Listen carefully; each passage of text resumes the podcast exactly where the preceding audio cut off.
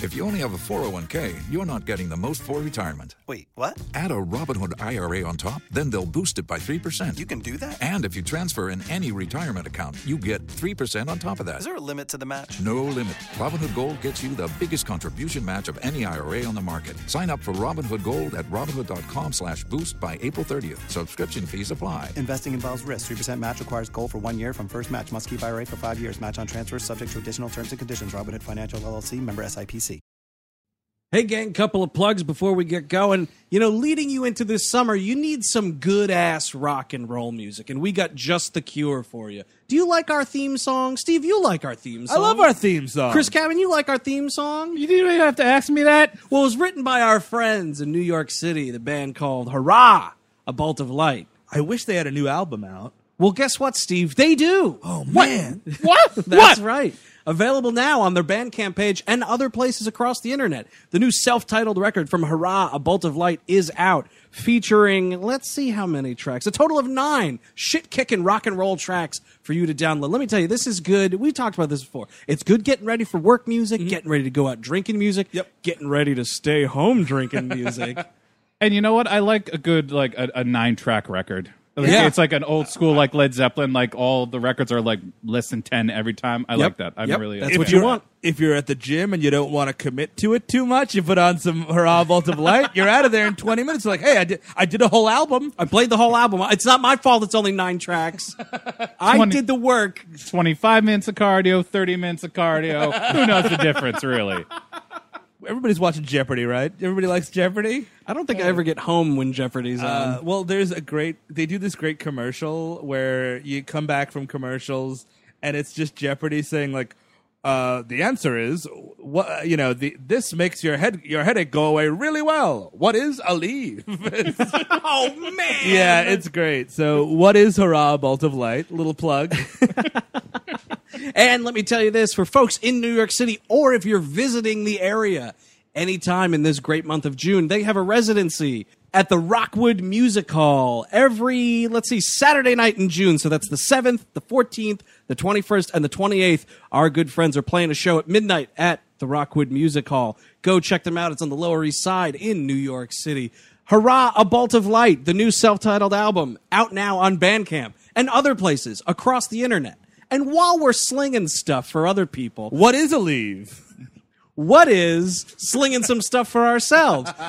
Brand new commentary track, Trekmentary Nemesis, is out now. It's me, Steve, and Eric making fun of Star Trek Nemesis for two hours.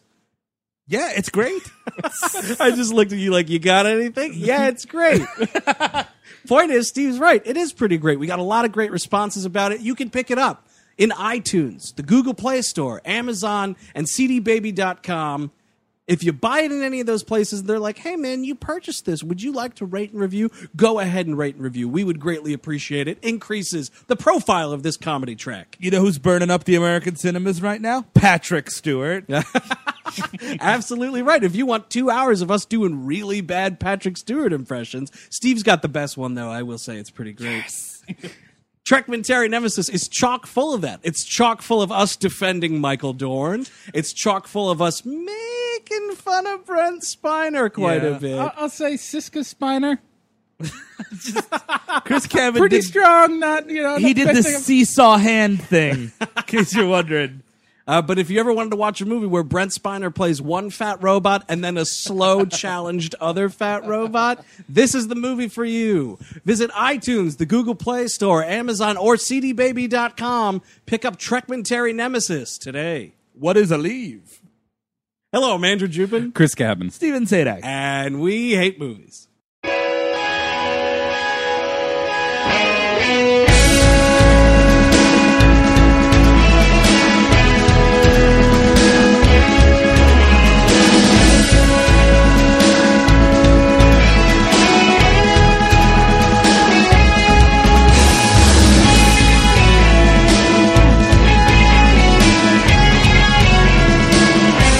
Hello, everyone. Welcome to We Hate Movies. Thank you for tuning in. As always, if you're new to the program, you are tuning in in what I feel to be the, the first week and the most exciting two months we do every year the start of Summer Blockbuster Extravaganza 2014. I love that you had to stretch the word exciting to cover something such as Mystery Man. You know, you really, you really like, hey, no, this is exciting. It's exciting. We're doing Mystery Man, everybody. It's like if you're a door to door salesman and you know that like the apple core that you're selling is real shit, and you got to be like, this thing cores so many apples, so good. That's what this is. I have to tell you, it's an exciting show, even though we're talking about 1999's Mystery Men, directed by Kinka Usher. That's uh, Kinka Usher. Question mark, by the way. Yeah.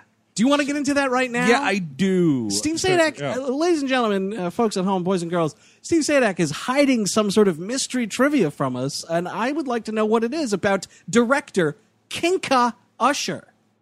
it seems as if in Tom Waits's biography or one of his biographies or autobiographies, I should say, I think it's called The Low Side of the Road. Uh, he says that he was in a movie in 1990. He, he has a little chapter about his his uh, his acting resume, and you know, Right. he says I was in a movie uh, in 1999 called Mystery Men, directed by Tim Burton using a pseudonym. Get out of town. He That makes sense. it, I, I mean, like this, the dude Kinka Usher exists. There's no two ways about it. Like, Right. He doesn't have a lot of credits on he do- IMDb. this is his one and only directing credit. Like if if there could be a world that this is a bad Tim Burton movie that he was ashamed of, that he just shoved off to his AD and was like, "Hey, dude, you directed this movie." so then poor Kinka Usher has to take the fall? like, 'cause this is a huge movie, kind of as far as budget. There's 60 million bucks behind it. There was a lot of star power. Like, how did this movie get off the ground? If not, But it, th- to me, it doesn't. uh, th- One thing doesn't make sense here. It doesn't look like the Burton Batman's. No. it looks like the Schumacher Batman's. If it's gonna look like anything, it's got that fucking poppy bullshit color thing. but maybe he's trying something. He tried something new. I mean, I, it's not impossible, but it's not. It's also not confirmed.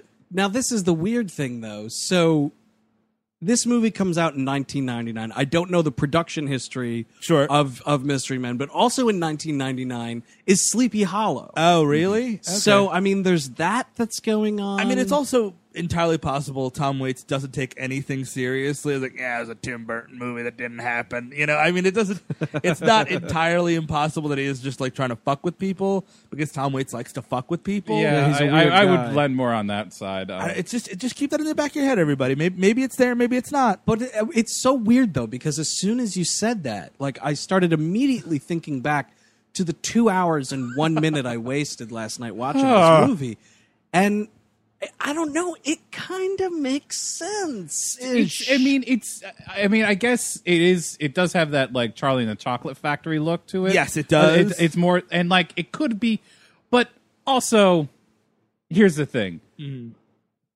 There are plenty of Tim Burton movies I don't like. Yeah. I don't like any of them, even remotely in the realm as much as I don't like this movie. That's but, fair. But you have to think though, is that another thing that led him to sort of disavow the movie? and it could be a thing where he left in the middle, and you know who knows That what would- hap- that- maybe he, that he leaves would. in the middle. Somebody comes in Right. to pa- do a little bit of a patch job Because fix it, I just feel slam there's it too many, together. there's too many names in this movie and there's too much money behind it Yeah. for this nobody director to get to get credit for making this movie. and it's not a movie like it's not a movie you can just sell someone. It's not like hey, we're gonna make a Batman movie. Got it done. We're gonna make Yeah. a Spawn movie. Who cares? Make it. Print. That's a license to print money, everybody. but we're gonna make a Mystery Men movie, which uh, full disclosure is a dark horse. This is never a comic. This was these were side characters from a comic called The Flaming Carrot, which nobody cares about. I don't even care to hear you tell me that there's a comic called The Flaming Carrot. Or it could be Captain Carrot. No, it's Uh, Flaming Carrot. It's Flaming Carrot. Yeah, okay. I- Now, my thing is well, one, I guess that begs the question: Why isn't the flaming carrot in this movie? Exactly. but also this is the question I had because it's it's Dark Horse, which is you know i- under the DC umbrella. They're not. They're not under DC. They're they're an independent company. Oh, they are. Yep. Uh, what am I thinking of? Uh, Vertigo. Oh, yeah, you're right. Vertigo's- Well, I guess because my question was because a couple of other characters come up. I was wondering if this movie is supposed to take place in the DC universe. No, oh, no, no, no. This No, is, okay. This is the. I mean, it's a um, universe unto itself. The only character you could possibly Dark Horse does uh, a bunch of duds. They do Hellboy, which is huge. Yeah. and then they do like Star Wars adaptations. Into comics? Yeah, or, or like extended universe Star Wars stuff, or at least My they knowledge had. of the Star Wars extended universe is virtually non-existent. because I know they're they're the people behind Tank Girl. Yes, They're the people behind the mask. Yep. Oof. And they are the guys behind R.I.P.D. Good gravy. How do they keep getting movies made? Don't- somebody It saw makes somebody no- kill it's somebody Hellboy. else. It's all Hellboy. It- it- it's Hellboy. It's you know like but then there's- why aren't I getting a third Hellboy movie? Fucking Guillermo del Toro is like booked up until 2022. Yeah, you know what though? You got two movies as a template. Find somebody else to make that movie Yeah. because you know what? You can pull it off at this point. all I need is Ron Perlman before he dies to do this, or maybe Tom Waits. Kind of the same. Oh man, Tom Tom Waits is like an old Hellboy. I'm blue boy. Like he's just got, it's Hellboy, but he's blue. He's just wearing like denim overalls, chewing on a piece of straw for some reason. He's playing some kind of a car horn into a fucking I don't even into a toilet seat. I was not a product of Nazi science. Drank too much. Welded together by Lucifer himself. Not much backstory to Blue Boy. so, Mystery Men. I mean, this is, I guess, my other question about Mystery Men. Are people remembering what this is? Is this like a No. We've No. all been here before. No, no, nobody's no, been no, here no. before. I mean, it was a gigantic disaster, correct? Yeah, I mean- Fiscally speaking, it was. Fiscally and otherwise, yeah. Uh, stay tuned. By the way, thank you for bringing that up. Chris Cabin is starting a sister podcast called Fiscally Speaking. it's all about the numbers. It's only about the numbers. Uh, there's a lot of mistakes in it. I'm just gonna put that right down now. It's uh, don't listen to it. it's Chris and NPR's Kai Rizdahl. And he's correcting me the whole time. yeah, it's just Chris. Come on, we have to run the numbers, and you're wasting my time, Kai Rizdahl. Do you know basic math? Uh, could mean, you come on. uh, just give me the uh, definition there of basic, and then we'd be all set here. So we start off with a very Batman esque heist scene, but it's at an old folks' home. Oh man, because that's what you have to remember about the Mystery Men, everybody. This movie, Mystery, is it Mystery Men or the Mystery Men? It's just Mystery, Men. Men. Just Mystery right? Men, Mystery yeah. men. What you have to remember about Mystery Men is that it's like every other superhero movie, except everything's just a little bit off. and that's where the jokes are supposed to come. But there was a big hole uh, in the movie, and all the jokes just kept falling through it Well, into a bottomless pit. I do want to bring that up because, uh, uh, we- as we said before, this- a movie that is a lot like this uh, is Galaxy Quest. It comes out the same year, mm-hmm. and that is a both a kind of like Star Trek esque movie, Yeah. actually written that way, Yeah. with the jokes inside of it. This is just the jokes. The story really isn't there, and the villain versus you know hero stuff isn't really there. Yeah. It's just fucking stupid, stupid jokes. It's really bad. A lot and- of fork yourself jokes. Like oh, there's so. he- Hank Azaria as the Blue Raja. I'm not even going to try to do that voice. I'm going to sully my reputation by doing that voice on this show. But his character, the Blue Raja, he throws fucking forks and shit. spoons. There's so many fork yourself, fork you, go go get forked. Oh man. going up on the fork evader. Like it, it doesn't even matter that it matches up. It's, like just Hank, like- that one didn't even make sense. I know. it's I mean the thing is the three characters, the three main characters are Ben Stiller playing Mr. Furious, who doesn't have any superpowers, but he thinks he does. this is Ben Stiller at his absolute worst. It's the wor- it's the mode I never want to watch him in. And I, I, I like a lot of Ben Stiller stuff. It's I like a lot of Ben Stiller stuff too. his whole filmography probably gets a C plus, which is not terrible.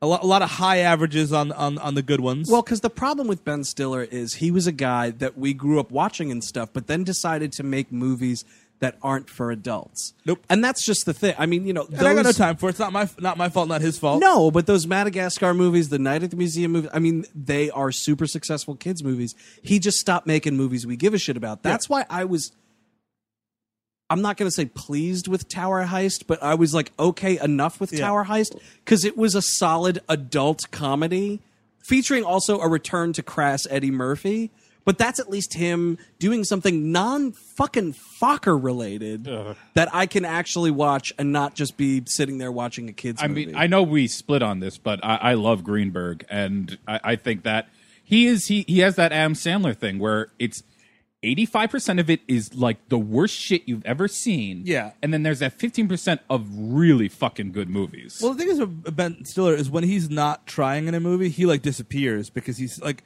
he he, he doesn't do really strong strong characters unless you're doing like a Zoolander or uh, Right.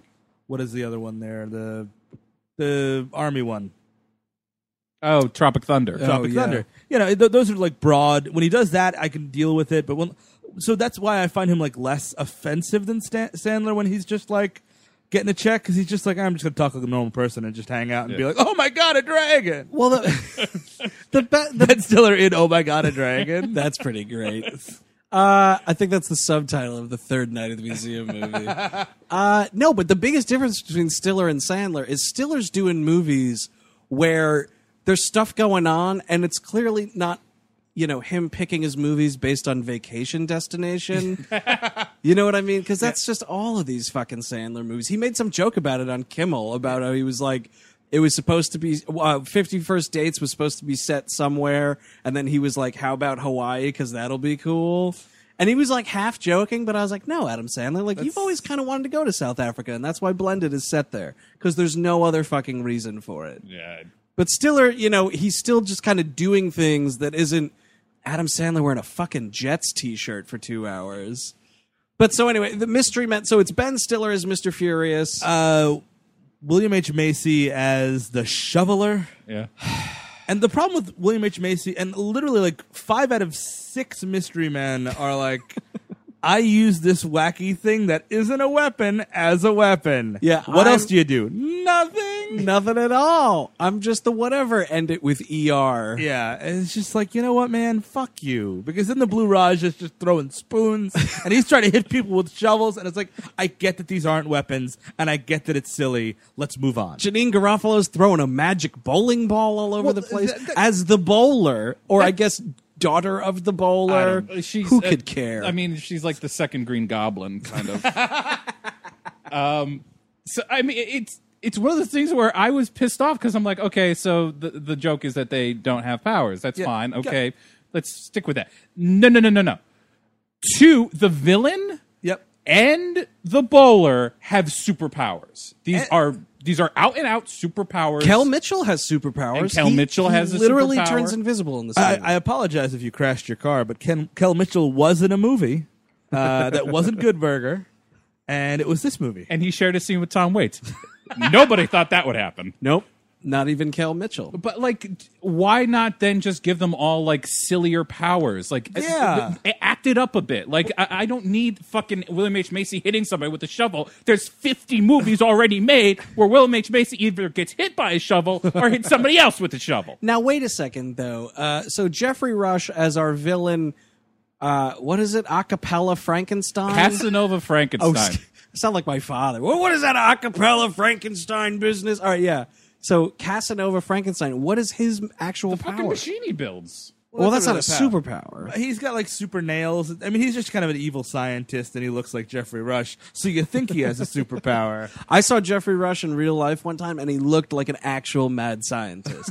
it was like a very well dressed mad scientist, and he's super tall. Uh, By the way, I had a fun little game going because I was like, Casanova Frankenstein. That's like the laziest fucking name I've ever heard of. Lazier than the shoveler. Kinda like, because that at least almost makes sense well, he's got a fucking shovel. It makes quite literal sense. Well, no, I'm saying, yeah, the Shoveler makes sense. Casanova and Frankenstein. Yeah. Jeffrey Rush ain't attractive, and that's- he's not Frankenstein. Well, no, I thought like okay, like he's, He's like more Frankenstein than he is attractive. But that's the thing. He's like he's like a, he's like a banged up, ugly monster dude that's laying pipe constantly. I see what's going on. But I was playing this little game in my head where you you mix like you know, a character from uh, you know literature and Oh, sure, sure, such, sure. and with a monster. So I have Boo Radley Dracula and, and D'Artagnan Wolfman. D'Artagnan Wolfman, the most distinguished of the Wolfmen, the Frenchest of the Wolfmen. So you know, if you just want to play a game at home, there you oh go. yeah, no. I- Romeo. Ah, fuck! I got nothing. You really put. You, you should have called me last night, Chris. I'd have six of them. Wait a second. Huckleberry creature from the Black Lagoon. There you go. Yeah, let's see. So Romeo Invisible Man. Yeah. That that doesn't it doesn't flow so much, but No. No. not But, as uh, much as Casanova Frankenstein. The problem, what we're, I agree with you. The super, like let's let's make a superhero comic thing where there we're we're doing we have the money for special effects. Let's use them. This isn't a world that doesn't explicitly not have superpowers, so let's do that. And also the flaming carrot, it kind of speaks to what I believe that these comics are. I was reading up a little bit, and it's absurdist stuff. Yeah. and absurdist comics are fun. Like Yeah. they kind of don't really work in movies that often. You know that they usually fall flat on their face because they they get too literal and too real. Like Right. they try and put them in a real Yeah, world, th- it's- whatever. But like on a printed page, it's fun to watch just a, a fucking carrot fight people. It's like that's fucking funny. Like every page you turn, like hey, that's funny. That's even funnier. He's fucking riding the thing, you know. Like and it's fine. That carrot's making a salad. exactly. And every single second, you're like, that's pretty goddamn funny and l- a lot of fun. But like absurdism, like and absurdist movies are fun too. But like you, for some reason, the twain shall never meet, except for kind of Scott Pilgrim.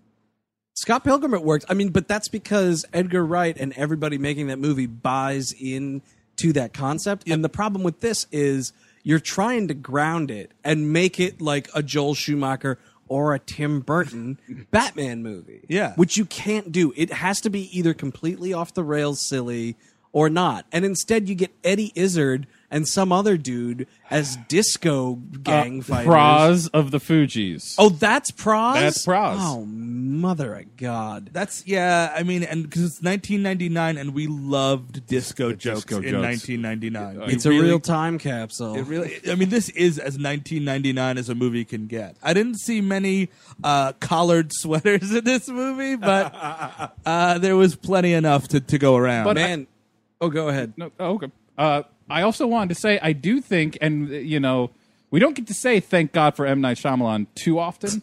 But Every I think, now and again. I think the key reason this movie failed so hard is it opened the same weekend as The Sixth Sense. I saw one and a half of them in the same day. Because this is the only movie I've ever walked out on. That's fantastic. I saw Sixth Sense and I was like, ooh, scary. And then I was like, but I like superheroes too. And I went across the hall and I was like, oh man, I got my Wizard magazine. They, th- they said this movie's going to be hysterical. And I watched it and I was like, oh, oh, this is going to keep going on. And Oh, I, so you matured in the theater. yes, but it was. I that's reached like sexual Steve- maturity in, Steve in said three that's hours. Like a coming of age at the movies moment Went from a comic book boy to a comic book man. that he joined that dumb Kevin Smith show.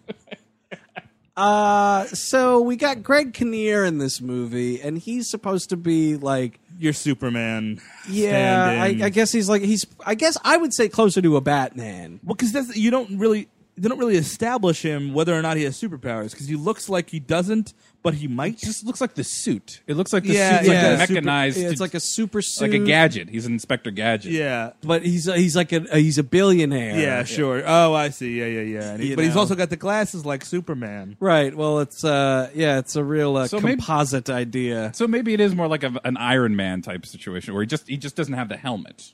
Like That he's could got be. an entire suit that does all the little you know wacky things. He's also got uh, a suit with a bunch of sponsorships on it, like a fucking NASCAR jacket. That's funny because it's it's cynicism. It's '90s cynicism, right, everybody? But we're also making money off of it because we are uh, we definitely are using real sl- slogans and real. Oh, yeah. it's real Pepsi. And don't worry about it. There's Pepsi in this movie. Oh, there's I. You know what? I was watching this movie and I was drinking a Gatorade, and I was like, you know, man, I wish this Gatorade was an ice cold Pepsi. it worked. It totally worked on me. What is a leave? But he's got uh, he's got a manager in famed illusionist Ricky Jay.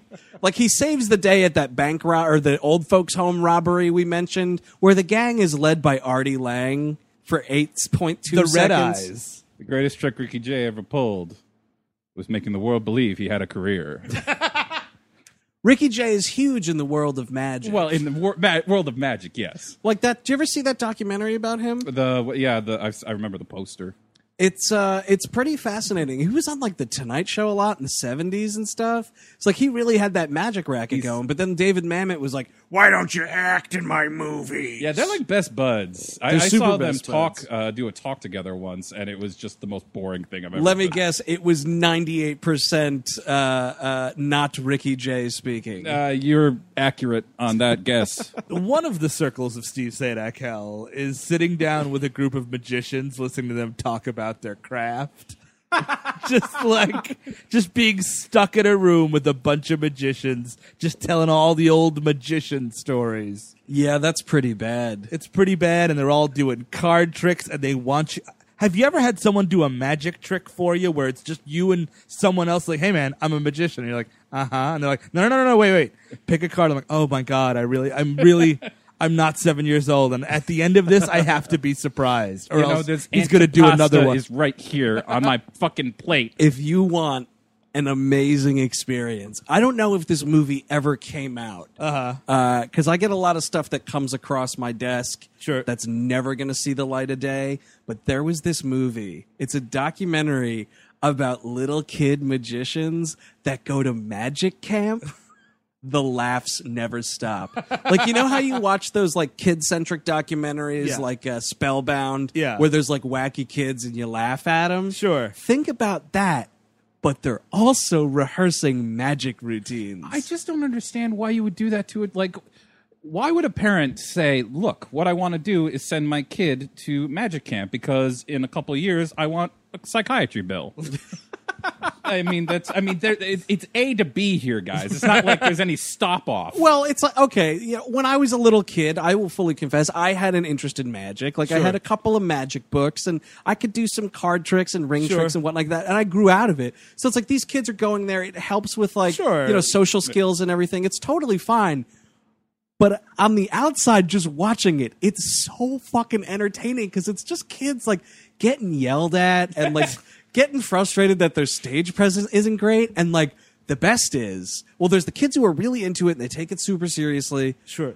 but then there's the kids that are terrible at it and it's like the parents just paid money to be like just go here get out of my fucking face for a couple of weeks Oh, they're so bad. Because if there's one thing that's worse than magic, oh, it's bad magic. Every three months, they have to fucking kill the bunny. like they got to bury the bunny in the backyard. Oh, we got to get another Ruffles in here. One of these days, Milton is going to get the hang of this trick. But until then, please welcome Ruffles the Seventh. Well, that's, that's why you get rabbits. They keep fucking. You keep, get a new rabbit. You get a new rabbit. but so Ricky Jay is the manager, and it's a lot of horse shit. Like the whole the whole gimmick of this movie is that uh, this guy, what is he, Captain Captain, Amazing. Captain because Amazing. That, that took six seconds to write. yeah. That's one of those placeholder things that Yeah. somehow made it all the way into the movie. but the- so Captain the drafts Amazing had it. Yeah.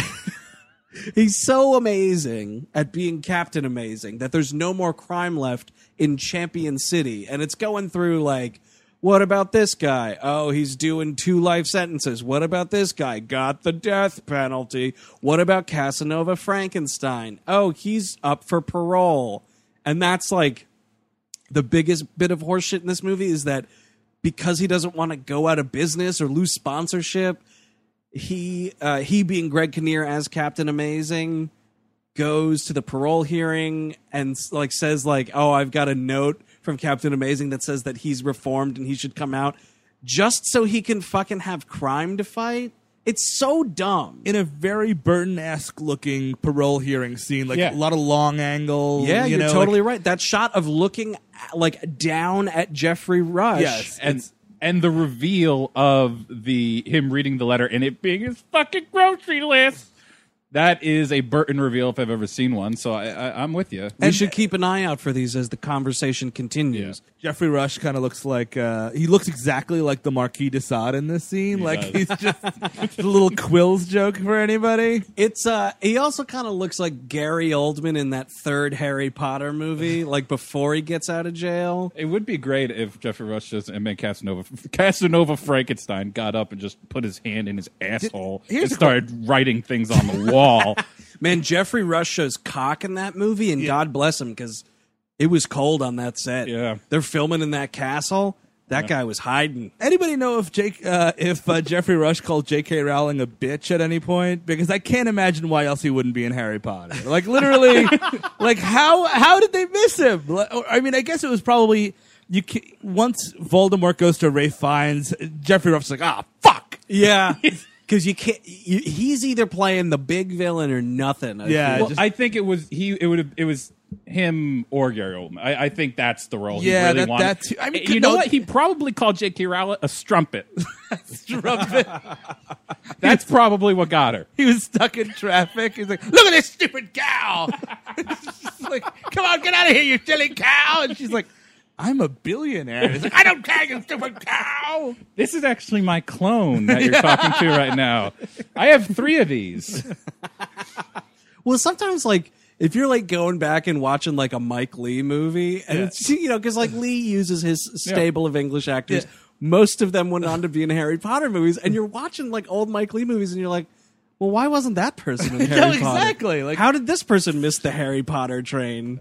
or I mean- guess it would be the Hogwarts Express. Well, now it's going to be, I mean, maybe Jeffrey Rush will, you know, mend some fences and be in that Beasts and How to Know Them or whatever. oh yeah, they're turning that into like three movies. yeah, of huh? course. You got to do four to five of those. it's one story. You need at least five stories You to gotta- tell one story. Peter Jackson the fuck out of that book. Tell a story in less than nine hours. You must be out of your fucking mind. I would like to get the head count on people in the world still interested in that third Hobbit film. It gets less and less every day.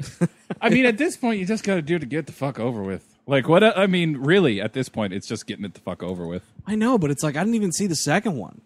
I, I, kind, I kind of defend the second one. I, I liked the, the whole smog thing. I thought was great. You know what burned me about the first one though is I saw it in that high frame rate, Yeah, ruined that's- the whole thing. It, it's a bit of a problem. looked like a shit video game. You know what didn't burn you in that first one? A dragon, because there's no fucking dragon in that movie. You know what? There's a lot of shadow of dragons though. a lot so of that's you know something. uh, pantry jokes. Yeah, a lot of those strong ones. Ben Stiller and oh my god, a dragon. I want that movie. so I mean, they're just losers. They lo- like you know. So Casanova Frankenstein gets out of jail. He blows up an insane asylum. He sidles up to Lena Olin, who's in this movie as his psychiatrist. And you think that's gonna be a relationship that happens, and like she's his number two, and here comes a sexy villain. No, she she like goes out Literally just disappears from this movie. Yes, she had to go on vacation away from Champion City for most of the movie. Well, I mean, do remember that every time that you think you're about to see a character emerge in this movie, you're wrong. You're dead fucking wrong because Casanova Frankenstein isn't really a character either. No. And it, it bothers the shit out of you because there's no conflict. No, there's not. He he's a villain, and he's like, I have a villain machine that's gonna villain something. And I'm going to rule Ch- Champion City. Where is your fucking plan? Why are you doing this? and he's not funny, and Jeffrey Rush can be very funny. He can be incredibly funny. Well, that's that is the thing. Everyone in this movie. Let's not get nuts. Well, I guess I've I've laughed at Kel Mitchell a couple times in my childhood. sure, but I mean, you know who didn't? Lauren Michaels. oh, can I tell you something great? So, uh, uh, uh, like three weeks ago, I, w- I was going to see the X Men movie. Yeah. And I'm walking down the street, and it was in Midtown, and I fucking hate Midtown, you know, so I just got my head down, Mm. hating life till I get to the theater. sure. and uh, I'm walking, and I I cross the street. I'm walking down 42nd Street. I see this little wiener dog, and I'm like, "Oh, look at that little wiener dog! He's such a little wiener. That's great." And then I look up, and there's this huge, tall guy, this huge, tall, big man Yeah. walking this dog, and I was like, "Ha, ha, that's even great! It's a little dog and a big man." Icing on the cake, that big man Keenan Thompson just walking this tiny little dog, and we we make eye contact, and he's like. Yeah, I know you're looking at me because I'm walking a small dog. I'm a big ass dude walking a small dog. Because I mean, like, come on, but you're Keenan Townsend. You're famous. You're famous. Can someone walk up like a dog? Man, it's it's gotta burn Kel so bad that Oh, he every that he made night. it on Saturday Night Live, right? It's just got to. But I mean, you look. I mean, I've seen a Keenan Thompson in a couple of things that's not SNL. Yeah. that fucking Fat Albert movie. Yeah. He's way more talented of an actor than Kel Mitchell. is. you see Kel in Oh, his this movie. timing is way better. he's he, he's just a funnier guy. And you see Kel in this movie, and you're like, how, how did you even get on the Nickelodeon shows? Well, he's got he's probably the most ill-defined of all of the mystery men, if if such a thing could exist, because everybody's got their their type. Like you know, uh, Hank Azaria lives with his mother, and you know it's that shit. you know, uh, Did everybody Wait- hear my frustrated sigh? I Yeah. hope that went on the air. You want to do it properly. again? Take two.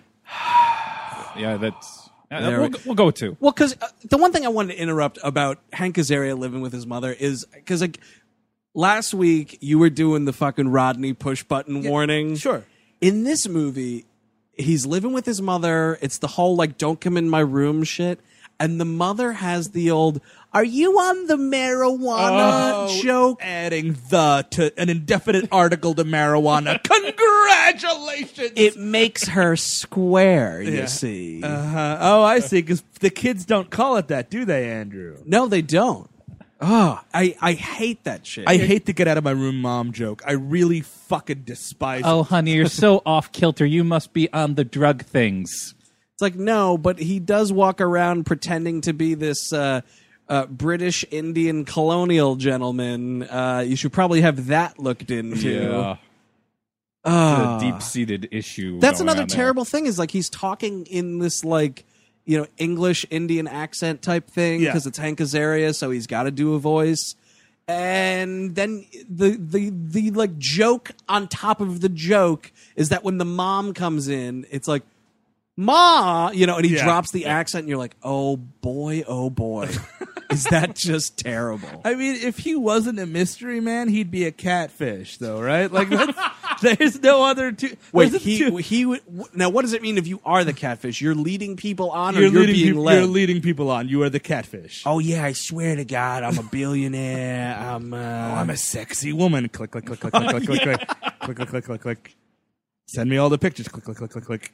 yeah, I wa- I do want to touch on like everyone's home life, at least out of these like three mains. T- plus 10 points in this movie for William H. Macy. He's a henpicked husband, b- henpecked husband, but he is in an, in an interracial relationship, which gets no comment.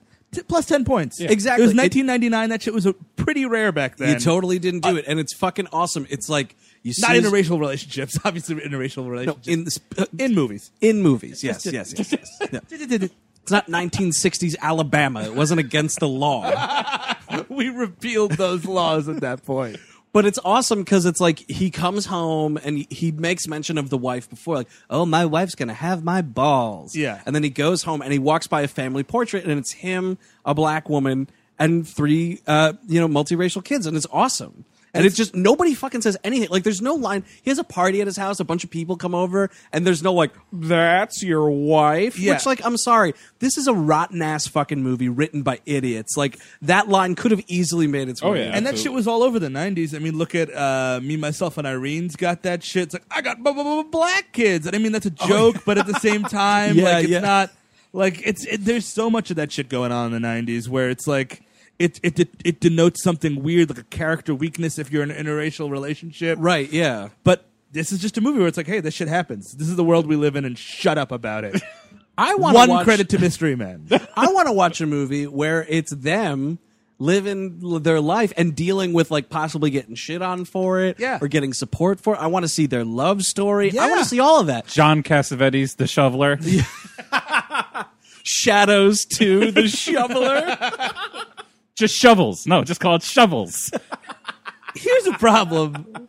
What the fuck does William H. Macy do for a living? Nothing? Like, does he just. Yeah, do- nothing. I mean, She's- coal she'll- miner. Yeah, no, but she says you've been doing this for 12 years, which is nuts. Like, that makes you such a loser, man. And that Like, really- brings up that thank you for this because I need to get this out of the way. Please. There is nothing more pathetic, ignorant, and stupid than people in the real world, in our world, that walk around pretending to be superheroes. Nope. That shit, that fucking dude in Seattle, wh- whatever that guy was a couple years back, all Phoenix these Jones? Phoenix, Phoenix Jones, Jones. yeah, all these morons that dress up. Just give me a break. Go get a job. Stay at home and don't have a job. I don't give a fuck. Just don't do this because it's the worst thing I've ever seen. And it doesn't translate to interesting movie making either. I'll, I'll, I'll guarantee you that. why not do something like if you're in that situation? Why? Not, I mean, I, I I always assume they all got fucking like turned down by the cops. Oh yeah, Every single one. Oh I- ab- I- no, that's there's my assumption every single time. absolutely, is that absolutely. you could have been doing something genuinely good for society, but you're either No, a I- such a fat fuck that you can't fucking make it over the wall. Well, that's like those fat guys in like Dark Knight that are dressing up like Batman. Hockey pads. Oh, Or more than likely, you have a severe psychological issue. More, that's the than, thing. more than likely. There's something that kept you from getting accepted to the police academy. it's you're the guy that needs to be on the side of the road dressed like you know take a picture with batman but then you're like maybe i am batman no no no no you're not No, you're no, just- no. No. you're You a dangerous loner and you should just Your name's Daniel. Just remember that. My name's Daniel, not Bruce, not Bruce Wayne. I mean, it's just so fucking stupid. Like, you know who's a hero? A fucking firefighter. Exactly. That's a hero. An EMT, a fucking hero cop, any of these things. and you know what doesn't work in the real world superheroes because it's it's not black and white there's no supervillains You and I'm just gonna shoot you in the face. Yep. If I'm a criminal Yep. and Phoenix fucking Jones comes up to me, I'm gonna take buckshot to his jaw, and that's the last time anyone Yeah. will hear of fucking Phoenix Jones. Guess what? A little bit of surprise for you. That tinfoil mask you got on, not adamantium. Exactly. It's so dumb. And they always crop up. Anytime, like a movie, like when the kick ass movies come out, they happen. It happened both times because you have to hear about it when these movies come out. Of course. These, oh, these real life vigilantes. Here, application to Dunkin' Donuts. Get out of my face. You wanted to be a cop? Go serve cops donuts. It's almost the same thing. It's the closest you're going to get to being a cop. Do you know how to use a microwave? That's all you need to know to work at Dunkin' Donuts. there's more to it than that chris Well, they don't even br- bake the fucking donuts there. They're delivered on a truck. Dunkin' Donuts is the biggest scam of all time. time to make the donuts. Once that dude died, they started trucking him in. Because that little guy wasn't there to make the donuts at dawn. to every franchise It's- he's like the Santa Claus at Dunkin' Oh, Donuts. don't microwave it. You'll ruin it. Well, he'll be dead soon. we'll make these donuts this one last time. Can't wait till he's fucking dead so I can microwave these goddamn donuts. Well, I think he just like he figured out like the perfect donut recipe, and they've just been working off his donuts. He worked so hard during all those years making the donuts every Yeah, oh, morning yeah. that they're just working off a surplus of what they've had for all those years. So, goddamn mystery men. So Jeffrey Rush blows up this nut house, and Greg Kinnear shows up to be like, "Oh, we're playing this game again, are we? I'll capture you now." And then, whoops, he gets kidnapped by Jeffrey Rush because he flew too close to the sun or something. He gets gassed, like he gets he's- gassed. it- because Yeah. it's a whole fucking joke. It's a stupid ass joke again, where he's like, "Oh, what's this? A fucking you know rubber dildo?" And then he opens it up, and a big thing of gas hits him. Dude, if it was a huge d- like rubber dildo and something shot out in Greg Kinnear's face, great gag, mystery men. Well, th- what this movie loves to do, and poor old Tom Waits has to do the the brunt of it, is like mad scientist garbage gags, where it's like it's a self defibrillating such and such, it's an electromagnetic, magn- you know, like it just Yeah. it goes. There's a hundred of these. Someone bought a fucking kids joke book full of full of mad scientist ga- puns and just used them all. It's like you know how Star Trek, you know, you if you read up about like production stuff Yeah. with Star Trek, like they always have like the science advisor, Yeah. like the, who they call in, and they're like, read this script and let us know the words we can use to make this fucking gobbledygook sound believable. Yeah. That dude was busy for Mystery Men, and it's all just names of kids' Nerf toys. that guy that guy had a heart attack on the highway on the way over and they're like well we shit we gotta pay we gotta, gotta ride pay this his wave widow out." something you know like i mean after that's done we've got no money left oh no tim burton's leaving It's all falling apart. i kind of uh, I, I like the idea of tim burton directing this movie in a phantom of the opera mask i'm the mystery man No, Cal. You have to do it this way. It's, uh, it's it's actually very interesting. In the uh, first scene you see of him it, when he's gonna get parole, his hair is in front of his face, and actually it was played by Johnny Depp for that one scene. or no an even funnier idea is that Tom Waits just didn't give a shit and thought Jeffrey Rush was Tim Burton. oh, I guess Tim Burton's directing this movie. Weird. he seems like the head honcho around here. That man carries himself with a lot of authority. Jeffrey Rush is just like he's like he's not giving uh, Tim Burton direction. He's like, wow, that AD's doing a lot of work. I didn't know Tim Burton was like a Warren Beatty type, getting in the getting in the scenes. Now I really want to read like Jeffrey Rush's autobiography. You know, uh, Tom kept on coming up to me and kept on asking me what his his, his goals were, what what his engine was. And I said, I don't give a fuck. You're a nothing character. I'm the main villain. I, I told him I'm a huge fan. I love swordfish trombones, but uh, I I don't know what to tell you here, Tom. and to keep the joke train rolling, Ben Stiller works at a junkyard. Junket. Listen, there is a recurring gag in this movie that is not funny. It's an anti gag. Yeah. Is the whole like, I'm going to go back and forth with a character in an argumentative tone. This happens between hi- uh, Ben Stiller and the junkyard lady. It happens between Ben Stiller and Janine Garofalo quite a bit in this movie. It's the like the you do this, no you do that, no you do this, no you do that, and it goes on. Well, I mean, if you want to talk about Denzel Washington always playing the cop role, fucking Ben Stiller is always getting yammered at by women, by older women. Like every single movie, some older woman's got to give him the business because it's supposed to be the funniest fucking thing in the world. And this one goes on for much longer than it should. It's intolerable. And she's only got one scene, and you you would think like it she it was like you know Blythe Danner or somebody like it's just some old lady they pulled off the street off the bus, and it's like why are we giving this woman such gravitas? why does this movie need to be two hours long? this movie, for everybody keeping score, is two minutes shorter than Star Wars. So, you know what? It's as long as Star Wars. Yeah. Which is very frustrating. Yeah. It's a theater experience. It's as long as Star Wars with Yes. the previews and everything. Oh, it's- yeah. it's it's it's equal now. It's a thousand parsecs worse, I'll tell you that much. Ew. So, you know, they hear that Captain Amazing has been kidnapped, and they're like, "Oh, we got to is our fucking chance, We you got know, to this do is- something about it." Because they meet him earlier in the movie at the old folks heist.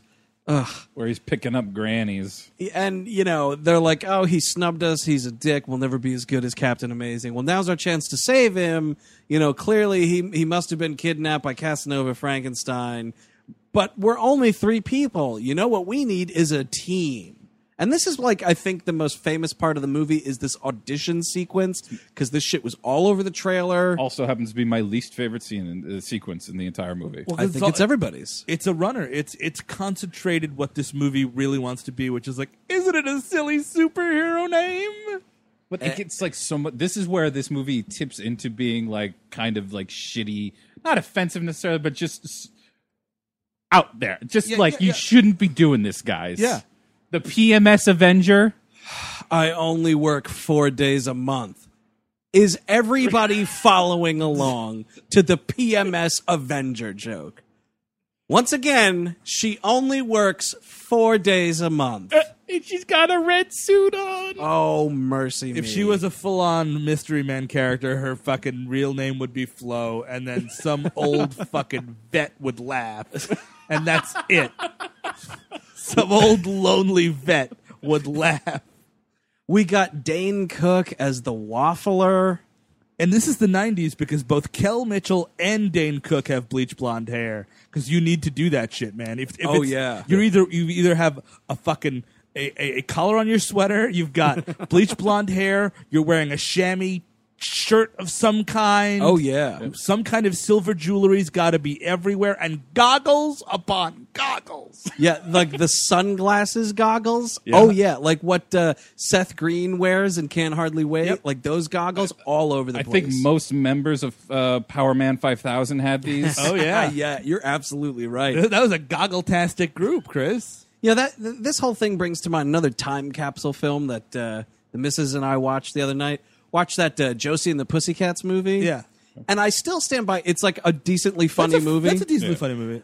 but uh, yeah, like we weren't watching it for show purposes. We were like, oh wow, haven't seen this in a while. But man, that movie, like none of that movie exists anymore. Nope. Like it is a time capsule if you've ever seen one. You're just looking at everything, like the actors that are in it, the things that they're talking about. Like there's, n- I think the thing that only exists today still is fucking Alan Cumming and Target like that's it. Like you're just watching it. Like TRL's a main plot point, and Carson Daly's a villain, and all this other shit. And you're just like, none of this is real.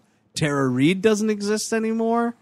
The Egg Girl, Rachel Lee Cook. Do you think on 9 11, Carson Daly was just like, well, my day is done? just like, he figured it out. It's like, oh, fuck, no one's going to give a shit about me anymore. Yeah, no, now I gotta go have a show that starts at twelve thirty because this is a different America. My America has ended.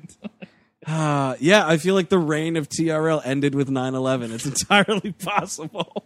So This one of is when the they pick up Janine Garofalo. yes, we get Janine Garofalo as the bowler, and oh, also we didn't mention they hang out in a diner quite a bit where Claire Forlani is a put upon waitress, and that's all she is. I mean, it's really just like a, a sitcom. Like it's it's beats of sitcom. Like a Mystery Men TV show would be terrible, but if they like tried a season and then cobbled it together into a movie, it would be this. Well, because it's just like, "Bear, da, da, da," and then they're sitting at a diner, and you're just like, oh, well, for God's sake, how many times are these superheroes going to sit at this fucking diner and order a sandwich? But Andrew, isn't it hysterical that superheroes would be at a diner? Isn't that making you your your gut bust? Like, I mean, have you ever seen Superman order a cup of coffee? I haven't. the Flash wants an egg white omelet. he might get a little frustrated. So, oh, uh, so uh, well, in one of these sequences where they're hanging out at the diner, we can't forget one of the most important mystery men. Doing his best emo Phillips impression is Paul Rubens as the spleen, the spleen whose power is shooting farts at people. I know everybody, you had to pull your car over because that's the funniest thing we've said yet. and they're really smelly too, like super duper smell, like you know, clear an airplane out. They yeah, make like people you've been pass eating out. like deviled eggs for four days, kind of farts. You know what I mean? They and they were mostly in mayonnaise. you ate like two thirds of a crave case the night before, and then you woke up and you found like ooh like egg salad breakfast, and you had it, and then you thought you could go to work that day, and then you're like, oh fuck, I'm gonna get fired.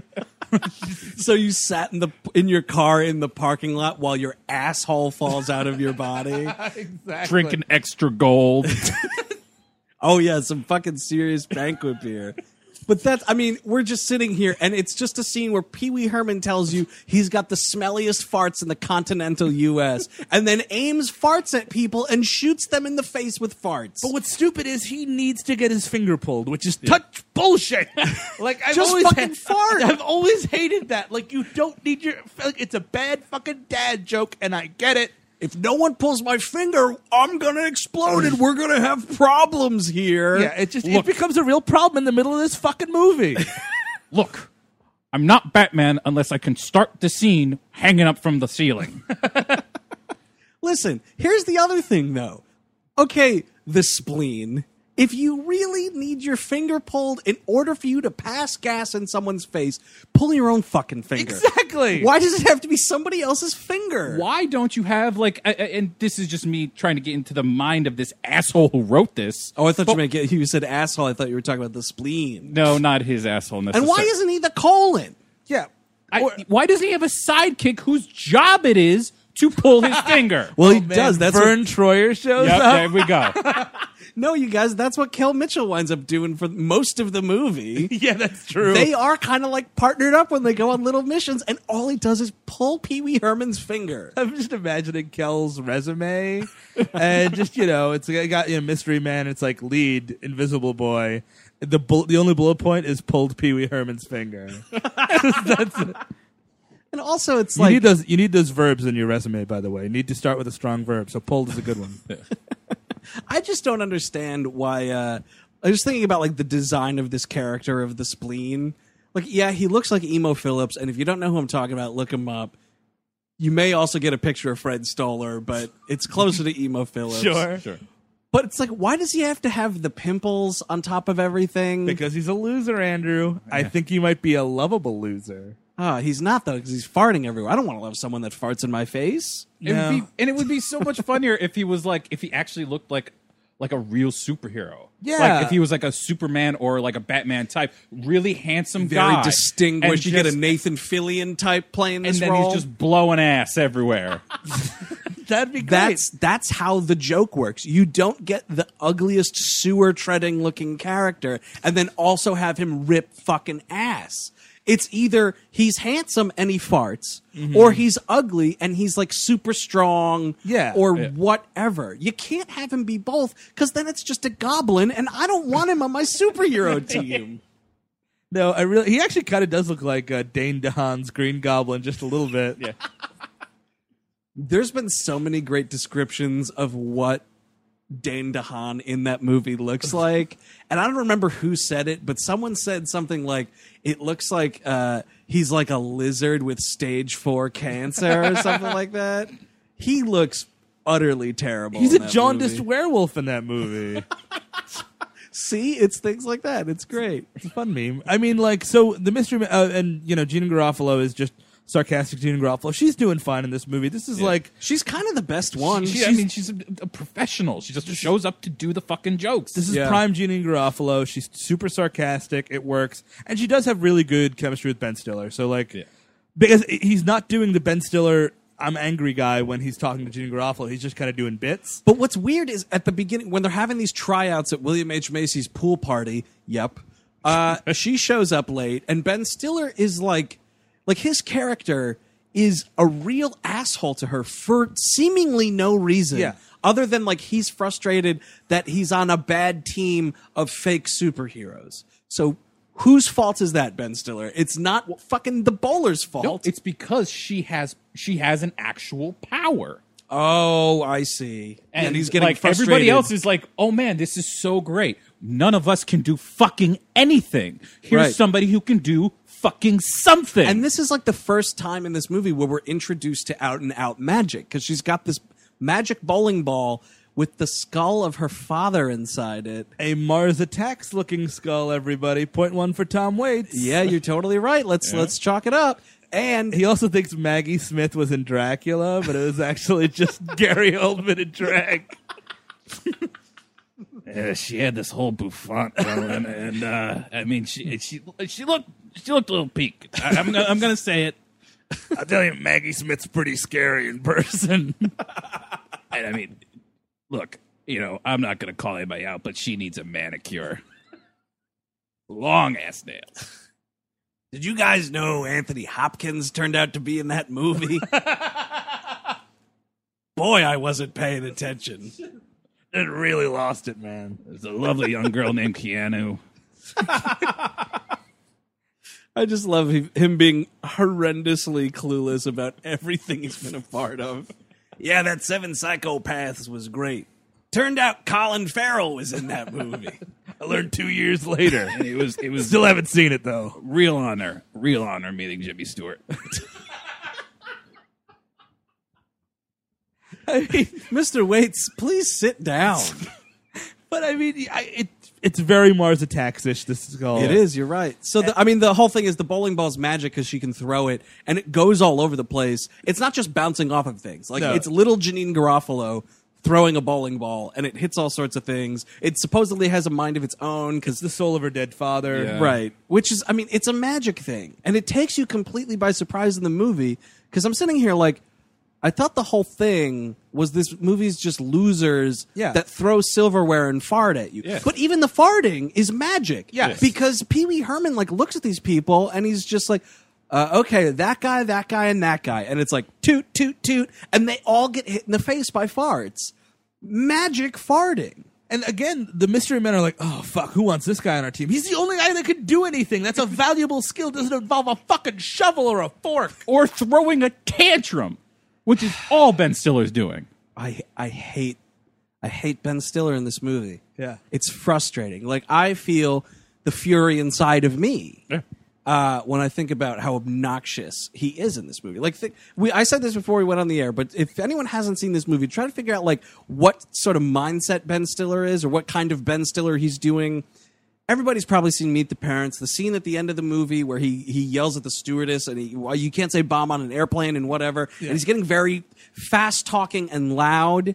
And it's just that one scene. Yep. And then all of a sudden, Robert De Niro's bailing him out of jail. He's doing that for this whole movie. It's that episode of Friends that he does. Like for ni- in- instead of six minutes, it's ni- ninety minutes of just him. in this Yeah. two-hour movie because he is our main character that we love so much. Even when he's done over the top villains like heavyweights Yeah. or uh, or uh, uh, uh, Dodgeball. uh, Happy Gilmore, Dodgeball, uh, all those movies, it's still like he's playing like a sly villain, and it's fine. Like if he's not even making villains go over the top, why are you doing this? Like it's just it's the absolute worst. More off the IMDb trivia. Uh, ben Stiller asked to be released from this movie halfway through. good for him. Yeah. No, honestly, good for him. He got into a fight with Greg Kinnear, and they, were- he was like, "I just want to get out of this fucking movie." really get in a fight with Greg Kinnear. They Yeah. barely have a scene together. They barely. I, I think that's on purpose. You think Tim Burton was like, well, if Stiller's trying to get out of this, Yes, I can definitely get out of this. I'm not in front of the fucking camera. Let's go ahead and parlay this. He's like, uh, "Tim, what do you want to do with this scene?" You turn around, there's just nothing but purple smoke. You're like, wait, what? There's there's a cloud of Tim Burton shaped purple smoke, and hanging right at the top of it is a pair of fake Dracula teeth. Where did he go? We've got so much of this movie to finish. Oh my god. And I mean, so we're, we're the mystery men now. Oh, and uh, Kel Mitchell's uh, superpower is he says he can turn invisible, but only when no one's looking at him, which is kind of funny, and that happens. So we, we finally we st- this is when the mystery men meet uh, Casanova Frankenstein fifty times in this movie, fight him fifty times, fail fifty times. And like have to regroup and be like, well, that wasn't so funny. What else can we do? well, none of those jokes hit. Let's get back to him tomorrow. it just keeps happening. Well, they What- ma- they make their first like big standoff. It's like, oh, is that his car? Let's follow him. And then they like cut him off in a tunnel and just get out and like stomp on his car. And then guys with guns, actual fucking guns, are scared by a motherfucker with a shovel and a guy who farts. Not a motherfucker, William H. Macy. I could beat up William H. Macy. I beat up William H Macy yesterday. he took his lunch money. It you owe me just, the vig. What do you want? just again shooting everybody in the face. Just shooting them all in the fucking face. Don't even bring that element into it. Like Like, what they're s- are you doing? They're sitting in the car, and Janine Garofalo's got this bowling ball, and she's like, "Okay, Eddie Izzard, don't move because I'm gonna throw this bowling ball at you." And inside the limo, Eddie Izzard is just polishing a fucking handgun, and I'm like, "Get it over with!" well, it's hard for Eddie Izzard to fire a gun when he's trying to do an American accent. Oh, you stole the joke. If you didn't finish it that way, that was gonna be my follow-up B joke. But you're totally right. It's the worst. bad. And and again, He's bad Just, in- just use your voice. Why can't he be a British disco guy? He's a talented actor. He's very eloquently uh, spoken. Yeah.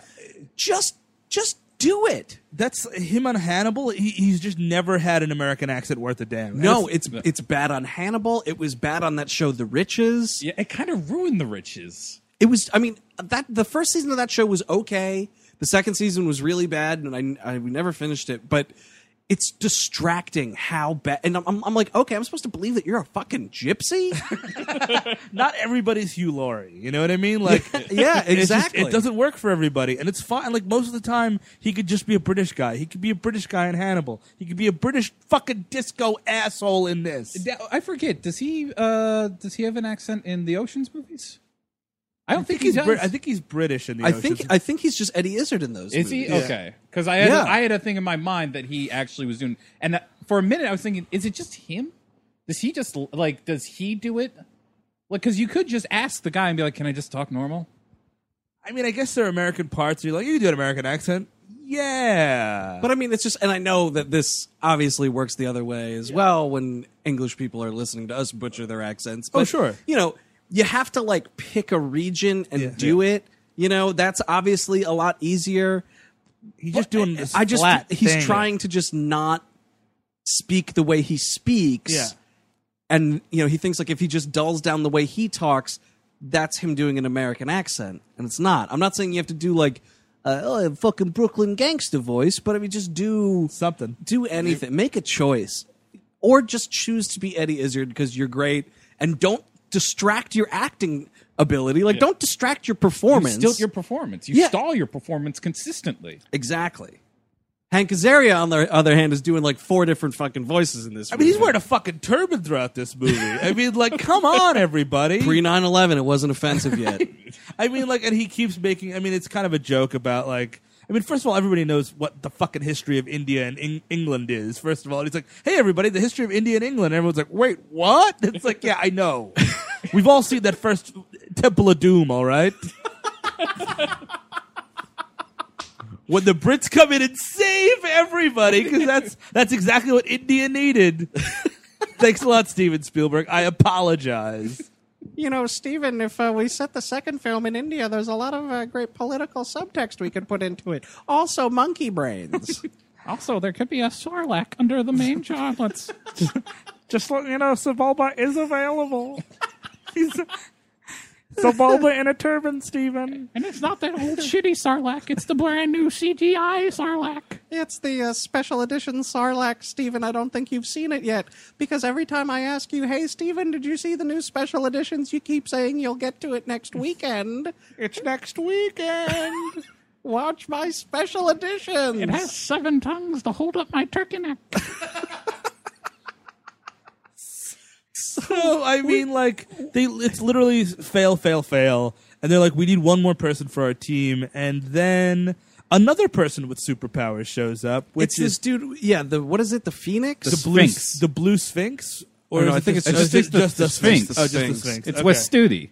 Goddamn Yes. West Studi in this fucking movie. well, because why not? I mean, he was in like it. Doesn't he play? Uh, in Street Fighter. He's one of the Uh, guys. he plays uh, Sagat. He is Sagat. So I guess it kind of makes sense. But man, fucking, you were in last. You worked with Michael Mann. Come on here. Yeah, exactly. You're amazing in Last of the Mohegans. Like, get out of town being in Mystery Man. And he's just doing like a bunch of like, you know, I'm the wise character, guess why? Uh, just, Well, they "I'm the go wi- to camp. They do go. This movie goes to camp. they go to out and out superhero camp. It's just like these idiot old people that pay to go to rock camp. oh my god! I, oh, Just buy I- a fucking guitar and go home. that's you know what. That's a podcast for another day. Rock and roll camps. Okay, get out. Just get out of my fucking face with rock and roll camps. This is when I left the movie. So this is when you yeah, walked this out. is- This is this when is- you, and Steve Zadek in 1999 literally got up and left the theater. I guess your bones had de-chilled enough from the Sixth Sense. yes. My spine stopped tingling, and I was like, wait, what is going on here? I kind of imagine that you're just like your mind's so blown from the ending. You're just like you're just trying to like piece it all back together. Just like a Mr. Man's- zombie, just Mis- walked in. Mr. Men's just happening, and all of a sudden you like f- you like you're like, oh man, that was great. Okay, now I'll focus on this movie. Hold, I'm out of here. Fuck you. Get out of here. The pot brownie wore off, and you were like, "Oh no! I'm coming Here down. it comes. I thought this was the parking lot." I'm not home right now. No. The, so they go to camp, and like West Studi's giving them all sorts of sage advice about how to fix their characters, which they don't really take that well because they're still assholes at the end of this movie. All just all of the most unlikable characters put together in one superhero. And group. the most unlikable Ben Still is like, "Screw this! I'm leaving. I'm gonna leave the team. I'm, you know, you you want to be this guy?" And he goes into one of his s- hilarious Ben Stiller fits and leaves. And I started doing the math, and I'm like, "Oh shit!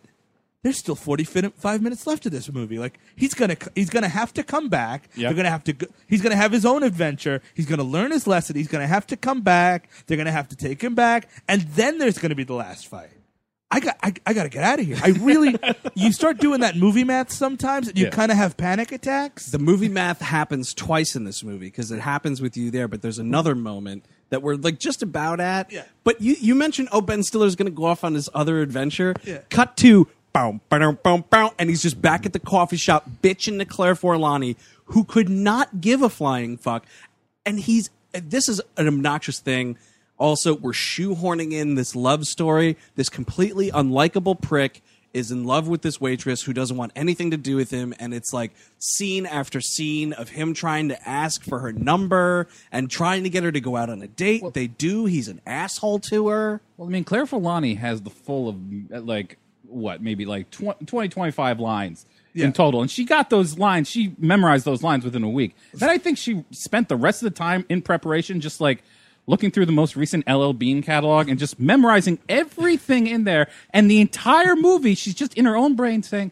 well, if I get that, I could still get the discount, and then fifty percent. I mean, the linen pants could go up. To, it, it- she's so checked out of the whole fucking thing. She's checked out. You know what she wasn't doing in her free time? Practicing that American accent. She's another one that you're like, you're not fooling anybody. I wasn't fooled in Mallrats. I'm not fooled in this movie. I'm not fooling me, Joe Black. Certainly not. For the full three hours? No, I was not. And she's supposed to come from a prestigious American family in that movie. With Anthony Hopkins as your. Fa- There's so much wrong with that fucking movie.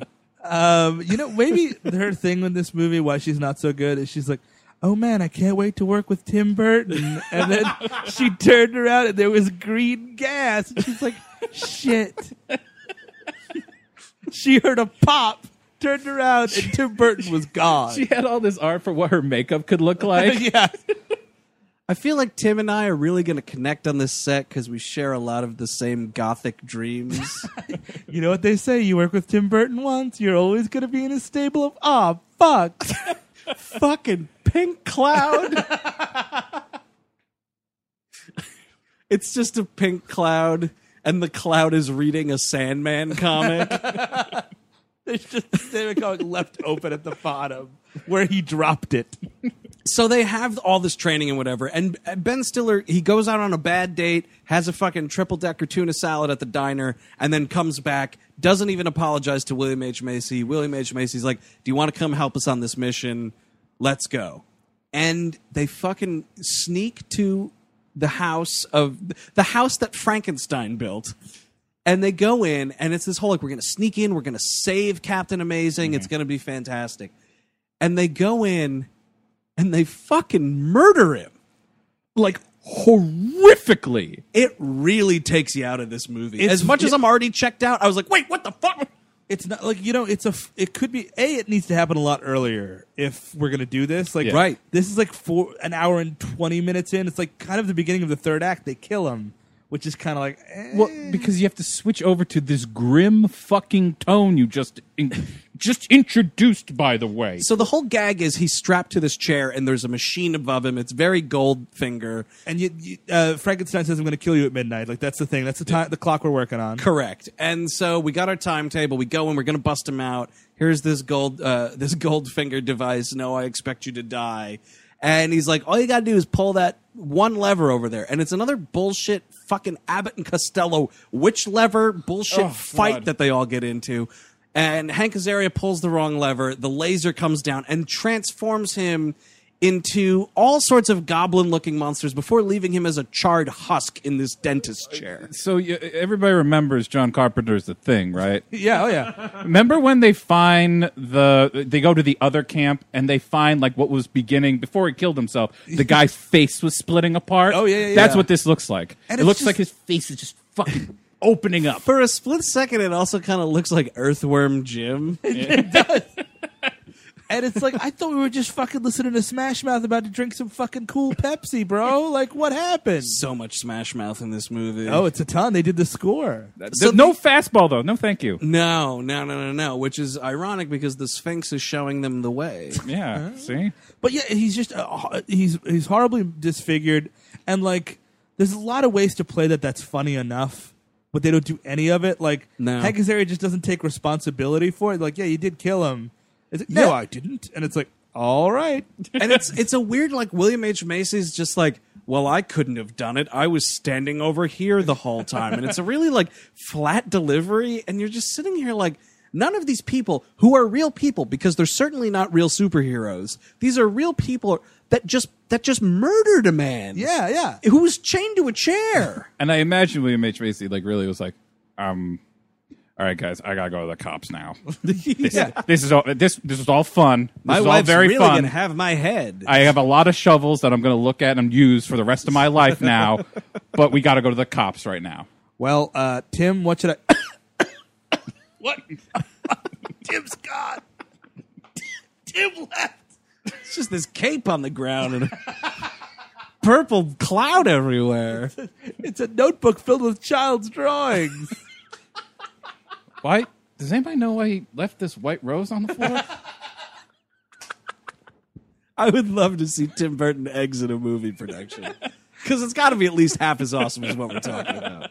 Oh, also, so while it's it's it's Janine Garofalo, Ben Stiller, Hank Azaria, and Willie Mitch Macy, who all are all key components of butchering this man who's chained to a chair. Yeah. Uh, we got Paul Rubens and Kel Mitchell who are outside doing surveillance, and we're treated to a scene where Paul Rubens is farting or some such something or Mm-hmm. He's other always farting. Don't worry. or the uh, Cal's like, "Oh man, who did you fart at?" And he's like, he's like, "Oh well, I didn't fart at anybody." And a skunk comes out of the bushes and just starts humping Paul Rubin's leg, and we're watching this for no less than three minutes. And he's like, just go with it. And they kind of sway in the wind. And that's good enough for the trailer. Cut it, print it, trailer. Music cue and all. Oh Do it. my god, Smash Mouth to fucking skunk fucking. Paul Rubens has got a boner. And Kel Mitchell's like, ew. so while this is all going on in the other room, like we we uh, we're not breaking into the place. They very stealthily break in and whatnot. Uh, Casanova Frankenstein is hosting the first of two parties. Or I guess no, this is the second party he's having. He has a I got out of jail party, and then he has this I'm about to kill Captain Amazing party, and it's this like this rogues gallery of people that he hangs out with, like all the supervillains. So we've got like some some like 1930s mobster villain. Yeah. There's a yakuza gang of some kind. Uh, there's like an all girl gang. And they all have silly names. You yeah, Know, it's- the ones that I remember are like the frat boys or like the fratties or whatever. frat uh, boy- the frat boys. Yeah, the which frat boys. is all these like f- Letterman jacket wearing frat boys led by Michael Bay in a cameo. Nice work, Okay. buddy. And then the not Goody Mob, played by Goody Mob. So you got like CeeLo in there, the rest of the dudes. This, this is like pre The Voice CeeLo, pre Fuck You CeeLo, you know. I th- that went right over my head because I was like, "What's that a pun on?" Because I just didn't listen to that band. And I was like, "Oh man, is that about Wizard Magazine?" No, Steve. It's about music you should be listening to. you, mean, you mean the Batman Forever soundtrack? Ah, No, it's- it's- Smashing Pumpkins awesome on it. It's like Southern rap. It's like Outcast. It's a really important movement in, in, in, in the music. Yeah. That's cool. I'll be over here. Are you going to do a song for Batman? Did you see the Sixth Sense? It was pretty scary. The, Bo- the Bone Thugs and Harmony song on that Batman soundtrack was pretty okay. So what's annoying, and this is what I was talking about. Uh, we feel like we're coming to the end of the movie, and then we're not. Is I mean, because this is the end of the movie. It's like, whoops, we killed him. Now fucking fight Jeffrey Rush and let me go home. Yeah. Instead, they all flee the mansion Yep. to go regroup. And then they gotta fucking call up Tom Waits, and it's like, oh, he's an inventor, and it goes on and on and on and on. It just doesn't stop. and this is this is what I was talking about the the the, the timeline of the movie. Yeah. Right. Because you realize there's still like 45 minutes left. Yeah. I mean, it's the same. When Greg Kinnear is butchered in that chair, Yeah. I'm like, well, okay, it's ending. Yeah, this you know is the- what? I'm gonna get up. I'm gonna go to the bathroom, stretch out a little bit. You know, I knew this was a two hour movie. I'll, Then I'll be able to sit through the end of the movie. Hit the space bar to pause the fucking movie. There's like 30 goddamn minutes left. 30 minutes. I was like, what, what are you going to do for 30 minutes? And the answer is watch Tom Waits invent children's toys. Long before that, at the 49 minute mark, I I, I paused it and I, in my head I was like, I've got to be somewhere near an hour 30. I've got to be. It, there's no way it could feel this long. It, c- it can't. It just can't. I walked, I fucking looked at the thing and I wanted to die. Wow, you thought you were at 90 minutes. You were at 49. 49 that's, minutes. That's tough to come back from. well, this is like that stand up set that you sit through that feels like an hour and a half because it's just like ray guns. anyway, yeah, yeah, man, there's a lot of crazy superheroes today. Imagine like a, a, Mr. Furious, right? Like he doesn't have superpowers, but he gets angry. Get a new career. no thanks, buddy. But another one I had an idea for is maybe this guy could be farting, and I don't know. Maybe he's called the. I mean, the colon's too. That's too. No, that's too easy. I just keyed your car. Thanks, buddy. Weren't you Tim Burton earlier? cool purple smoke trick. so we have like because what they realize is they're like, wow, uh, we just got hit in the face with a superhero reality, and Casanova Frankenstein has an actual weapon that he can use. We better go have Tom Waits invent us actual superhero toys, so it's not just Hank Azaria throwing spoons at people. Stuff like the blame thrower. Oh man, is that the one that just makes people argue with each other? Yeah, that's yeah, that well, that's one. the whole fuck. Somebody put a blame thrower on this whole fucking movie because all it is is these characters arguing at each other and not liking each other, and then that I'm there's supposed to find hilarious. The one that dry cleans you. uh, the shrink ray, but it, it just shrinks your clothes. It just shrinks. I believe it's just your underwear. No, is Oh, it's it your, clothes. underwear or is it the whole clothes? whole It's clothes. the whole clothes because when it's used and they use the suds bubble effect, yeah. go fuck yourself. I had no idea what was going on. Like I had to back this movie up once because I I honest to goodness fell asleep in the middle of it. And when I woke up I when I woke up I realized like I'd missed a good chunk of it and I was like fuck you're watching it for the show you got to go back. You gotta- gotta watch all those back. Gotta find that turn. It, it was it was all like the fucking mad monster party that I just described. Well, it's, yeah, it's all. I mean, like literally, this is the end of the movie. I mean, it, it takes a long time because we we dick around with Tom Waits for a while. He becomes part of the team. Then William H Macy needs to give a Braveheart speech about we're the other guys, and you know we're just losers. But the only way not to be losers is to just not be losers. And Is it's to like- get weapons. is to get is we got to just dig down and fucking be superheroes. Everybody don't. and think- how dare you try to fucking shovel horn in a message into this movie? Yeah. You Yeah. piece of shit screenplay. It's like not. the whole shit about like you can be anything you want. We just got to work as a team. Like there's so much crap about teamwork in this movie. It feels like shit you would watch at a corporate retreat. It's Yeah. like, and then the mystery men learned that the only path to success was on the road of team workmanship. Well, I mean, it, this is the kind of movie that if you were on that work retreat and they're like, "We have a big prize for you tonight, guys. We're gonna have ice cream and we're gonna have pizza and we're gonna watch Mystery Men." I'd quit my job. like I consider me officially unemployed.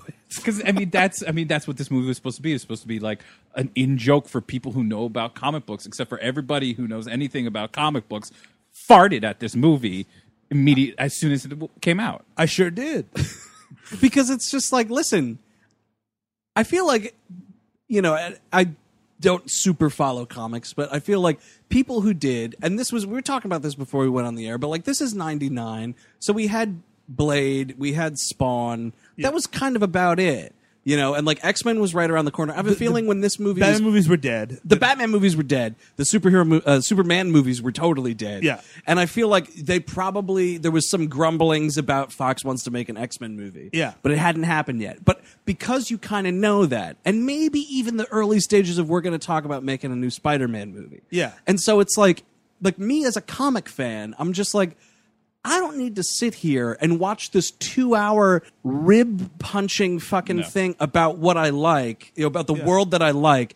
I'll just wait till a real a real fucking superhero movie comes out. and and and you're super broad in your criticisms. It's not like you even get the details right. No, like, and, and that's a funny that's a funny enough movie if you actually did the research to do this kind of movie. Well, that's what the Venture Brothers is. Yeah, I mean, the Ve- exactly. the, Venture Brothers is fucking amazing because they know ex- they're not like I don't like nerds, and this is why. Like they're nerds themselves and get everything about that culture and everything about like what they're talking about absolutely right and know it backwards and forwards and probably don't sleep at night and just write this weird show that's very funny and like that's not what this is. Yeah. This is just fucking I mean, you've got one of the biggest things that sticks out, uh, you know, and it's really just like, don't you get it?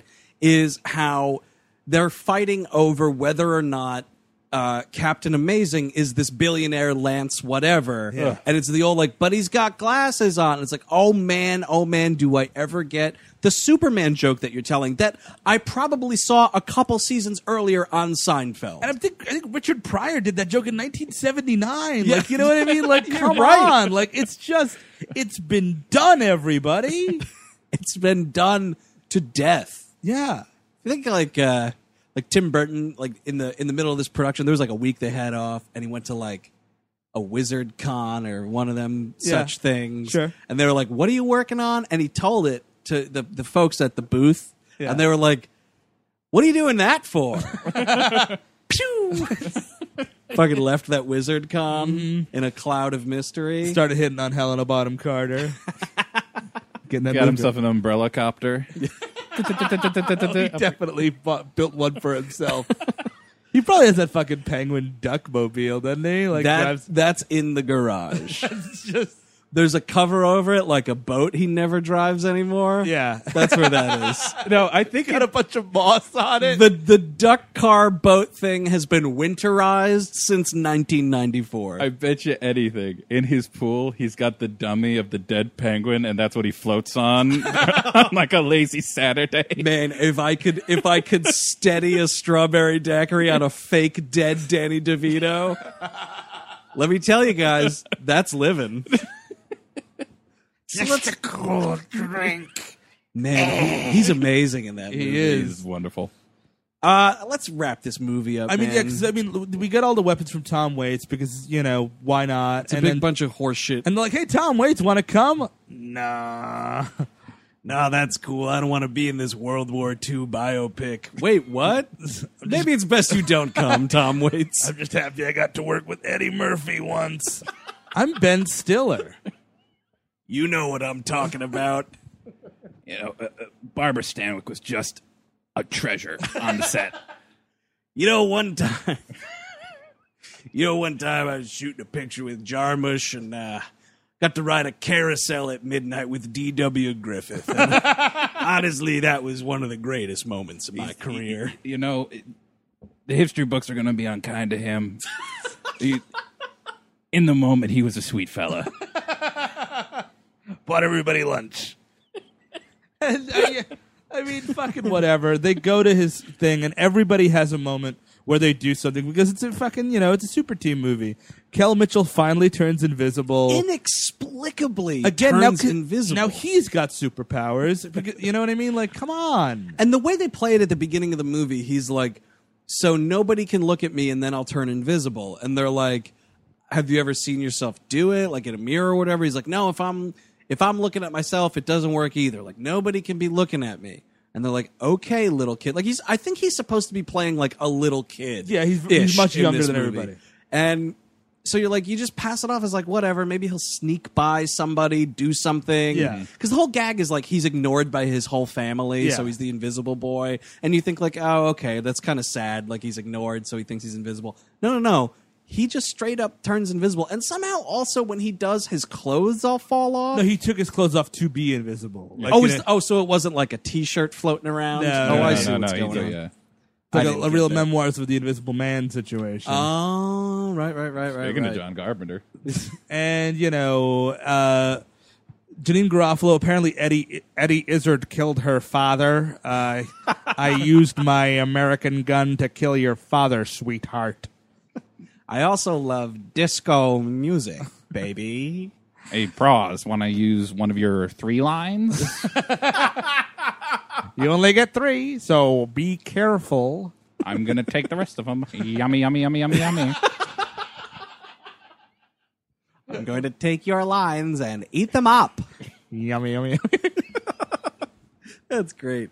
I mean, They fucking killed Jeffrey Rush. Who gives a shit? they kill everybody. I mean, and Claire Forlani gets kidnapped, and it's like, why? What? That that is the. Bi- I mean, I was talking about it being shoehorned before. It's so shoehorned now because at no point ever is anyone like, you know what? We better keep the mystery men under surveillance. that never happens. There's no way Jeffrey Rush knows that they went out on a date. well, he says a date. Just one date. why don't you take fucking William H. Macy's wife? Like that's gonna be there you go. Yep, that's that's a stake. Mama Blue Raja, take her. Get her out of here. You know what? Killer. Yeah, For that fuck the it. marijuana line. Killer. Throw her in that fucking pit. You yourself will later fall down, Jeffrey Rush. Yeah, he gets he gets turned into a Cthulhu also. It's just some horseshit where like the machine that killed Greg Kinnear is overloading, and there's a big oh because he's gonna he's gonna use the same device on all of Champion City is what's Oh, gonna happen. shit. Isn't that great, everybody? So everybody's going to be fucking dead. yeah, let's just Fuck whatever. it. Everybody's It's dead. so Me stupid. too, by the way. yeah, yeah. Even even even Casanova Frankenstein will be dead. At some point, Lena Olin does her own pu- cloud of gas and gets out of this movie. You do not. There's no end to this character. She's his number two. She's at the party. She looks a little uncomfortable, and then I think her and Burton went on vacation together. You want to go to my creepy house in Puerto Rico? Hey, Lena, you're a weird girl. Want to hang out? I have, I have a small shack in Transylvania. Really That's nice. good this enough time. for me. You Got see, no bedrooms. you want to see the original cut of Murnau's Nosferatu?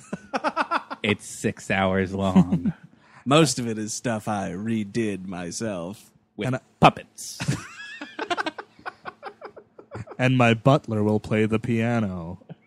Spoiler alert, I also play my own butler with a clever wig on. yeah, well, it's better than being in Mystery Man. Yeah, go ahead. Guess I'll go on this weird vacation with you, Tim Burton. The- you got a sink I can wash myself in, Tim. Tim Burton's destination vacation. Shacks across the globe. So everybody's fucking dead, and then the mystery men walk outside. There's a bunch of press there for no reason. And they're like, oh my God, it's the mystery man. It's like, oh, and everyone gets validated. William H. Macy's wife, who said she was going to leave him because he's been doing this for 12 years. lest we forget, more than a decade. And she's like, you know what, dude, this is too much. You know, like you're gonna get killed, or I don't care. you know, and you know he's- I'm gonna leave you. And then like she's like literally packing up, and one of their kids turns on the TV, and there he is. He just saved the city from who cares. It's it's a and then it's, she's just like my hero, and I was like, really? What about that divorce that you promised him? Yeah, Yeah, you've been fucking working at that secretarial school for like what? Over a decade. He refuses to go back to the fucking coal mine because he's outside shoveling at night. And you know, we don't, this movie doesn't have the scrote, even though we're nine years away from a black president to have them kiss. That- that- That's not gonna happen. No, that's not happening. Because she's not- like he, you know, Ben Stiller gets his kiss with Claire Forlani. She's not there, like, oh my god, my hero, and kisses him. That's not. like Claire Forlani's kissing Ben Stiller, and in her head she's like, "Okay, loaf of bread, needs some more mustard, thing of eggs." Well, I mean, French's is going to cost me less. but Great Poupon, I mean, it, it, it, I mean, they, they, they, they, they overprice it. I should spring for it though. You know, I'm doing this Mystery Men movie. I can buy some more expensive I mustard. might even get that ground up stuff. I mean, I've got 20 pages left in 100 Years of Solitude. I'm probably going to finish it tonight. Can I go to Barnes & Noble and get a new book? I don't know. I don't know. How, Oh, here's his tongue. Oh, that's uncomfortable. how long does it take papaya to go old? And then it's just, you know, take us home, Smash Mouth. the fucking All Star song kicks up again. that, that was in the video. It was. I remember the video. It was, a, it was a tie-in, man. Yeah. And and that's it. Uh, There's no like, you know, smart on this movie to not have a goddamn you're not going to believe this sequel set up. You know, there's no Jeffrey Rush, Frank Langella hand coming out of something. Nope. The- You know, there's none of that. It's just like, you know what? This is probably going to be the only Mystery Men movie. And that's it. There's an odd thing in the credits where it says Docker's khakis, the official khakis of Champion City. Because this movie was taking people's money, man, left and right. Like, it's like, all right, this movie's not going to make any money in the theaters because Tim Burton just left, and we have to say somebody named Kinka Usher directed it. And that But, the first half of that contract, by the way, he keeps. oh, yeah. he Whether, got- whether or not he stays or not, he gets that first half. it's a pay-for-play contract, my friend. I mean, poor Kinka Usher, like, could have had a career ahead of him. Instead, he's now credited as the guy who directed Mystery Men. That's no good for anybody. I I mean, mean, he Nothing could have else. directed it, or he might have directed some of it. I mean, I don't know. I just don't buy that this nobody was assigned to direct this big budget movie with tons of stars for Universal Pictures. I just don't buy it. it might be one of Hollywood's greatest mysteries, honestly. and if there was anyone more credible than Tom Waits talking, I'd feel I'd feel great about it.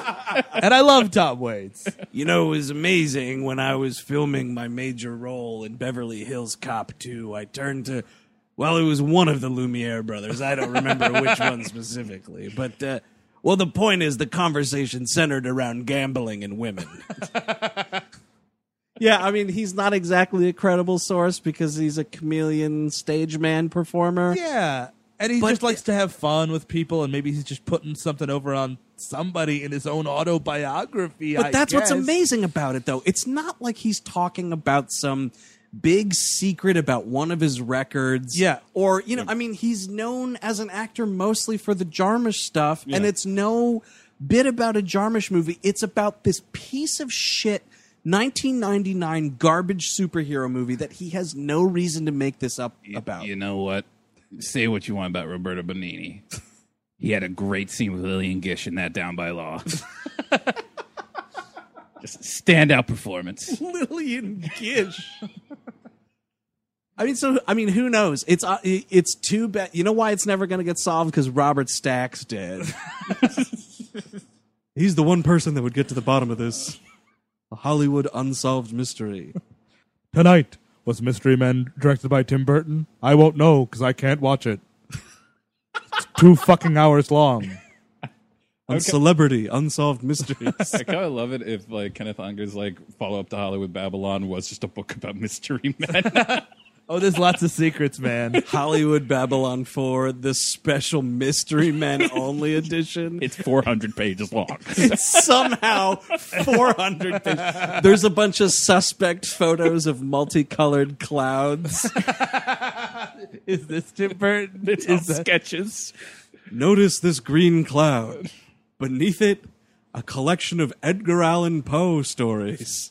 the casting director was supposed to hire uh, Keenan Keenan Thompson, but accidentally hired Kel Mitchell, and they didn't have the guts to say, "Oh shit, you wanted." I didn't know. I, I don't watch that show. Their You said get the- instructions their instructions were just hire the funny one from Keenan and Kel. I, I didn't know. I- that's just my opinion.